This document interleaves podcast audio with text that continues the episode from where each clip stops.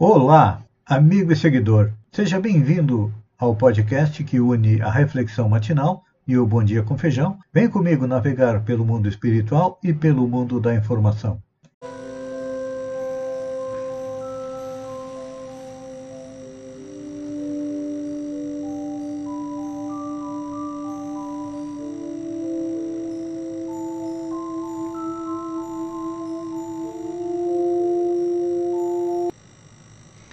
Olá, amigo e seguidor.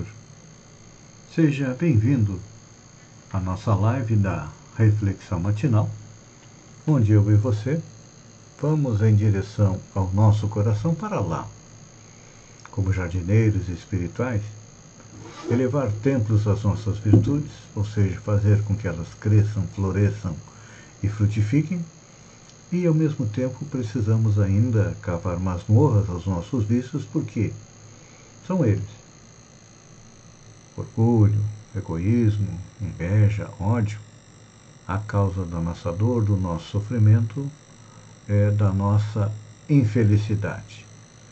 E entre as virtudes, nós temos a da caridade, que é a virtude que nos leva auxiliar os demais. E neste mês de setembro nós estamos exercitando a caridade. De que maneira? Procurando compreender um pouco mais a campanha do Setembro Amarelo, que é uma campanha que se destina à prevenção do suicídio, que é uma das maiores causas de morte no planeta. Anualmente, cerca de 800 mil pessoas retornam à pátria espiritual através do suicídio. Aqui no Brasil, em torno de 12 mil, e em Santa Catarina, algo como mil pessoas tiram a vida anualmente. E você sabia que estão crescendo as publicações sobre suicídio no Brasil durante a pandemia? Pois é. Segundo pesquisa, posts relacionados a suicídio foram provocados pelo isolamento social. Para obter os novos resultados, o CQM monitorou redes brasileiras ao longo de 29 dias em maio de 2020 e contabilizou 103.923 menções ao tema. Dentro desses números, é, registrou um aumento no número dos depoimentos e relatos, de 6,3% em 2017 passaram para 23,5% em 2020. Diz a coordenadora do estudo que as pessoas é, estão mais confortáveis para falar sobre o que sentem. É. O número de notícias sobre suicídio, por sua vez, subiu 7,5% para 42% enquanto que a frequência de piadas sobre o assunto diminuiu. Antes contabilizavam 34% das postagens e agora são apenas 3%. E outro dado interessante também. A pesquisa avaliou também a publicação que disseminam conteúdo positivo, com reflexões acerca da seriedade da depressão ou que incentivam a busca de ajuda enquanto que em 2017 elas representavam 28,8%, em 2020 passaram a 63,5%. E aí, na matéria também traz os sinais de alerta que nós temos é, falado sobre eles, como falar sobre querer morrer, não ter propósito, ser um peso para os outros, ou estar se sentindo preso ou sob dor insuportável. É. Isso é o que a gente muitas vezes lê nas redes sociais. Procurar formas de se matar. De que maneira? Você vai lá no Google e pesquisa isso, isso vai começar a aparecer é, nos assuntos mais pesquisados. Agir de modo ansioso, agitado, irresponsável, dormir muito ou dormir pouco, se sentir isolado, demonstrar raiva ou falar sobre vingança, ter alterações de humor extrema. E aí depois vem as indicações que a, a reportagem traz. Primeiro, não deixe a pessoa sozinha. Quando você é, lê alguns posts de um amigo que começa a tratar sobre o assunto, suicídio, depressão, aquilo que nós vamos fazer, vamos em busca, busca desta pessoa, porque, como eu falei no início do Reflexão Matinal, nós estamos nos instrumentalizando para quê? Para auxiliar as pessoas a fazer a caridade. Quando a gente pensa em caridade, nós normalmente, primeiro pensamento que vem à mente é a caridade material. A pessoa está precisando de dinheiro. E aí, muitas vezes a gente recua porque nós também, todos nós estamos passando por dificuldades financeiras. A única exceção, de acordo com as notícias, é os extremamente ricos que estão ficando cada vez mais ricos. Nós, ao contrário, estamos aí ficando mais pobres. A inflação já está beirando aos 10%, a inflação oficial. Só que quando a gente vai no mercado, a gente se arrepia, não é? Com a escalada dos preços e com os subterfúgios também. Ontem até compartilhei uma notícia sobre as pessoas estão mascarando o aumento, diminuindo o tamanho do que vendem para nós. Por exemplo, quem compra frango já está vendo lá no congelador, não pacotes de um quilo, mas de 800 gramas e o preço não diminuiu, porque é para mascarar que tudo está subindo. E outras coisas também. Então, quando pensamos em fazer a caridade, o primeiro pensamento é o financeiro, mas não. A verdadeira caridade é o quê? Dar a mão, dar o ombro, dar apoio e não deixar a pessoa sozinha. É. Porque o pensamento do suicídio é insidioso, ele vai roendo, roendo a mente das pessoas até que chega uma hora em que realmente tenta cometer. Outra coisa que podemos fazer: tirar armas de fogo, álcool, drogas, objetos cortantes na casa. Claro que é fundamental também levar a pessoa para uma assistência especializada. Por exemplo, alguém que já está na depressão, porque a depressão é um estágio. Quando nós conseguimos é, identificar alguém que já está com depressão, com essas ideias suicidas, o que fazer? Vamos levar ao médico, psiquiatra. A maioria das cidades tem psiquiatra, tem psicólogos à disposição das pessoas, então. Vamos utilizar esses profissionais. E também, outra coisa que a própria pessoa pode fazer, você que está me ouvindo aí, é ir em busca nos canais de ajuda. Tem o CVV, tem outros canais. Eu tenho busca de se você é uma pessoa que frequenta um segmento religioso, vá em busca de apoio espiritual. Se você é católico, vá em busca do padre, vá à missa. Se você é protestante evangélico, tem o pastor, enfim. Os segmentos religiosos também estão instrumentalizados para quê? Para poderem dar apoio a quem pensa em suicídio. Então, se você está com essas ideias na cabeça, procure ajuda. E você que está vendo alguém com esse tipo de comportamento, procure ajudar.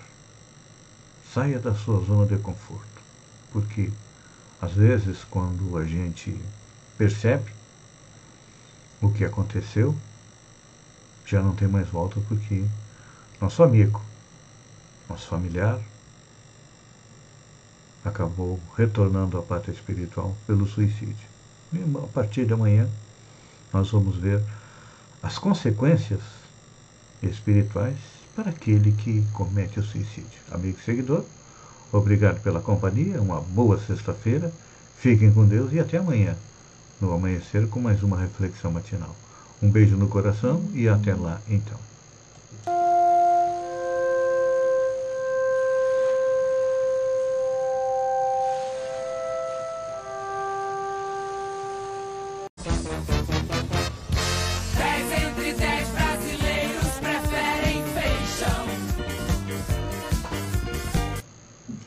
Olá, amigo e seguidor. Seja bem-vindo à nossa live do Bom Dia com Feijão, onde eu convido você, venha comigo, vem navegar pelo mundo da informação com as notícias da região, do sul catarinense, de Santa Catarina, do Brasil e também do mundo. Começamos com Notícias aqui da região. Manifestações pró-Bolsonaro em Sombrio e Balneário Gaivota. Um dos participantes da manifestação pró-Bolsonaro em Sombrio, no feriado dia 7 de setembro, foi o vereador do PRTB, o Adriano Magrão. Em Balneário Gaivota, o prefeito Quequinha também participou da manifestação, que foi uma carreata evangélica que percorreu as ruas de Balneário Gaivota. Falando em PIB e arrecadação, Santa Catarina já se consolida, consolida a segunda economia mais competitiva do país. Alcançou um dos melhores índices eh, da história do Estado, balizado pelo Produto Interno Bruto Estadual, que passou de um crescimento de 2,9% para 9% nos 12 meses encerrados em junho. Os dados são do IBGE e aponta que o PIB brasileiro passou por uma retração de 3,8% em 12 meses até março. Alimentação saudável em Santa Rosa do Sul. Com o objetivo de incentivar o consumo de alimentos mais saudáveis, a Secretaria de Assistência Social de Santa Rosa do Sul vem realizando a distribuição de kits com alimentos in natura e orientações a respeito do tema. Algumas famílias atendidas pelo CRAS já receberam os kits. A distribuição de kits integra o projeto Oferta de Alimentos in Natura, e a previsão inicial é que seja executado até o final deste ano. Falando em Vitória, em cidades inteligentes, Florianópolis é a capital de Santa Catarina que manteve o segundo lugar no ranking Connected Smart Cities 2021, que avalia as cidades mais inteligentes e conectadas do país. Ela já ocupava a mesma posição em 2020. Outro município catarinense que alcançou destaque na publicação foi o Balneário Camboriú, que obteve primeiro lugar nacional no eixo temático de meio ambiente. No ranking geral, o primeiro lugar ficou com São Paulo, depois Curitiba e a terceira posição é Brasília e a quarta vitória do Espírito Santo. A vitória do humor. A internet não perdoa. Memes e comentários invadiram a rede social depois do episódio entre Brasília e Argentina. Um deles perguntava onde estava a Anvisa no dia do 7 a 1 do Brasil e Alemanha. O comentário colocou bem que poderia ter aparecido nos poupava o Fichame, realmente, né? E olha, a internet não perdoa. Ontem o Marcelo Adnet também viralizou com um vídeo de humor da, do pedido do presidente Bolsonaro para os caminhoneiros é, pararem a manifestação. Ainda no estado, Santa Catarina é o estado onde mais foram encontrados pinguins de Magalhães em 2021. Santa Catarina é o estado do país com maior incidência de pinguins Magalhães em 2021. Segundo dados do projeto de monitoramento de praias, 2.421 animais da espécie foram encontrados no litoral catarinense entre janeiro e agosto. A pesquisa nacional do PMP, executada pela Petrobras, mostra que 12 mil animais encontrados no Brasil, 3.393 são pinguins de Magalhães. Atrás de Santa Catarina está São Paulo, onde foram achados 559 animais da espécie. Ele é comum nas Ilhas Malvinas e na Argentina e no Chile. Os pinguins fazem anualmente movimentos migratórios para o Brasil entre os meses de junho e novembro. Os pesquisadores do PMP observam esse comportamento migratório para tentar entender a variação entre um ano e outro. Game over. E decepção e revolta de bolsonaristas com o recuo do presidente Jair Bolsonaro. O recuo do presidente Jair Bolsonaro, em nota divulgada nesta quinta-feira, foi mal recebido pelos seus apoiadores. Game over, disse o blogueiro Alan dos Santos no Twitter. E o termo em inglês pode ser traduzido como fim de jogo ou simplesmente acabou.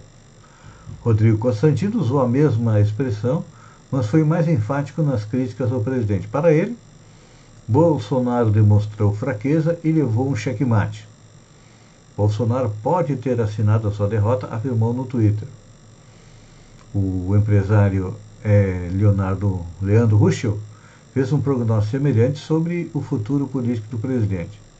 Impressão inicial ainda provisória, com o ato de hoje, Bolsonaro está abrindo mão da candidatura à reeleição, a conferir-se ele. O pastor Silas Malafaio deixou claro que não pretende seguir o presidente na sua recém-adquirida moderação e voltou a atacar Alexandre Moraes. o ministro do Supremo Tribunal Federal. Continuo aliado, mas não alienado. Minhas convicções são inegociáveis. Realmente, olha, mas eu, conhecendo o presidente Bolsonaro como a gente conhece, sabe que amanhã ou depois, quem sabe até hoje mesmo, ele vai voltar à carga.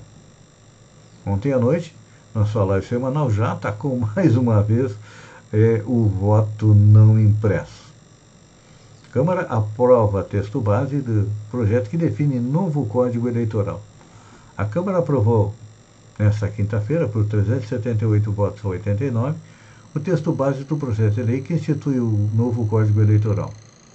Com 898 artigos e quase 400 páginas, a proposta faz uma reformulação ampla em toda a legislação partidária e eleitoral, revogando leis vigentes como o Código Eleitoral e a Lei de Elegibilidade, e unificando as regras em um único código. No último dia 31, o plenário da Câmara havia aprovado por 322 votos a 193 o regime de urgência para a tramitação do projeto.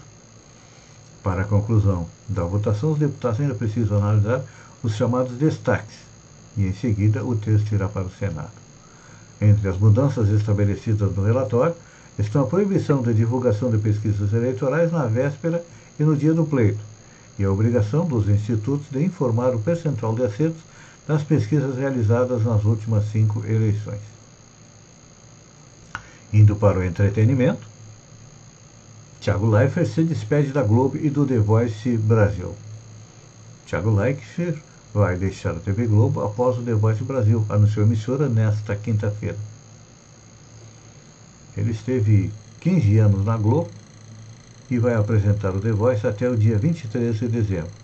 Os novos apresentadores das edições especiais do, das edições do BBB e do The Voice ainda serão é, definidos.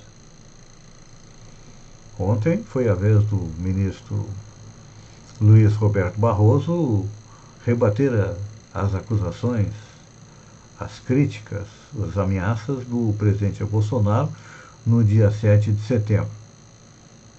Barroso critica Bolsonaro e diz que o país é alvo de chacota.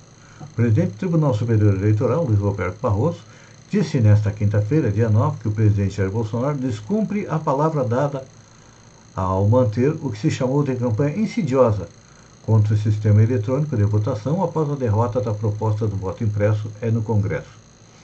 Em pronunciamento antes do início da sessão da Corte, Nesta quinta, Barroso rebateu os ataques feitos por Bolsonaro nas manifestações de 7 de setembro, que o presidente, com vocabulário e sintaxe que consegue manejar, faz imputações infundadas à justiça. Barroso afirmou ainda que a democracia vive um momento delicado em várias partes do mundo e que o Brasil não quer entrar no clube dos países que vivem uma erosão democrática e citou como exemplo Turquia, Hungria, Venezuela, Polônia, Nicarágua e El Salvador. Disse ainda que a marca Brasil vive uma desvalorização global e que o país é atualmente alvo de chacota e desprestígio no interior. E Barroso voltou a lembrar que foi o Congresso e não o Tribunal Superior Eleitoral que rejeitou a proposta do voto impresso e chamou de covardia atacar a justiça eleitoral por falta de coragem de Bolsonaro para atacar o parlamento. Realmente, olha, é, foi, eu considero as palavras do ministro Barroso, a melhor rebatida de tudo aquilo que o presidente Bolsonaro colocou. É um cara culto, inteligente e sabe manejar as palavras. Então, parabéns ao ministro Barroso. Mas a gente sabe que Bolsonaro vai voltar a atacar tudo novamente. É claro que pouco a pouco ele está minguando. Não deve se reeleger e vamos ver quem nós vamos ter para votar na eleição do ano que vem. Amigo e seguidor, obrigado pela companhia, fiquem com Deus e até segunda-feira com mais um Bom Dia com Feijão. Por favor, se beber, não dirija e se sair, use máscara.